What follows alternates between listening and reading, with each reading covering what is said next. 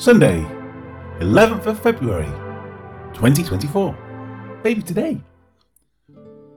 Or else, let those who are here themselves say if they found any wrongdoing in me while I stood before the council. Acts 24:20. A more literal rendering is, or let these themselves say if they found any unrighteousness, having stood me before the Sanhedrin. CG.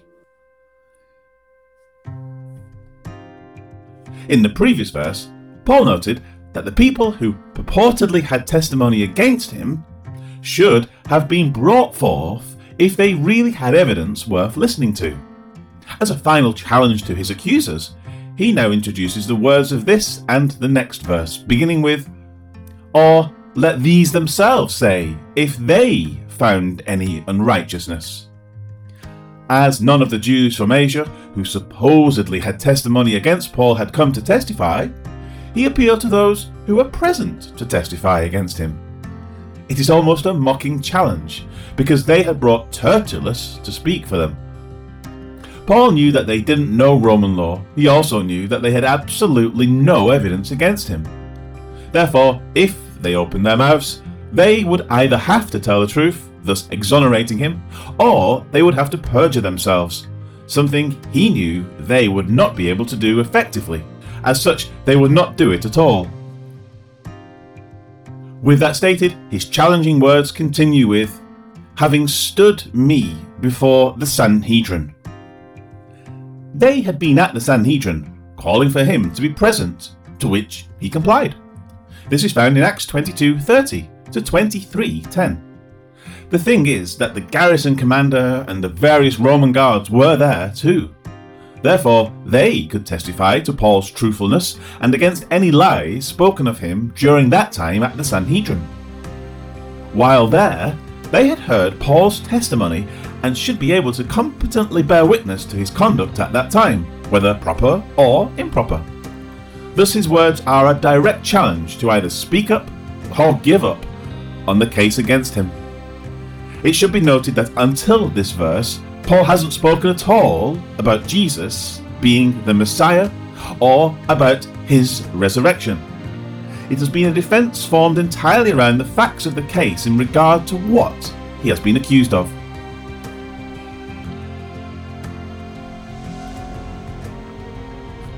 Life application Paul has masterfully kept his religious beliefs out of the trial until this point, knowing that what he said in that regard would be a distraction from the main point of the trial itself, which was that he stood before a civil court, not a religious one. Having said that, in the next verse he will finally bring in religious matters. The reason why he will do this is because his words of defence have come to their end, with nothing of a civil matter having been done wrong. Therefore, by bringing in the religious words, it will be evident that it is that, and not an infraction against Rome, that lies at the heart of the enmity directed at him. As this is so, it will mean that Rome has no jurisdiction over that issue, and all charges should be dropped. However, Jesus has already told him that Paul must witness for him in Rome. Acts 23:11. Therefore, the coming events will continue to unfold with that statement being fulfilled.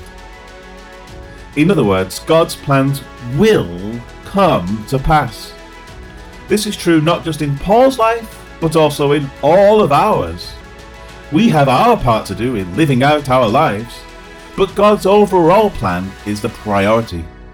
Therefore, when all is said and done, we must acknowledge and accept that what transpires is what is in accord with His will. Having this attitude, we can be freed from frustrations that would otherwise consume our thoughts.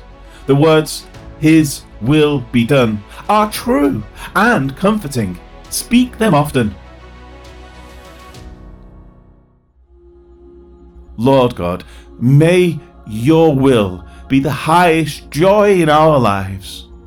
As time passes and our lives unfold before you, may we understand that nothing happens apart from your knowledge. Things will meet up with your final plan for us. So help us to be content with that and glorify you at all times. We truly believe that you have the best in store for us. Thank you for this assurance. Amen. Or ask the Jews here if they found any wrong in me when I stood before the Jewish council in Jerusalem.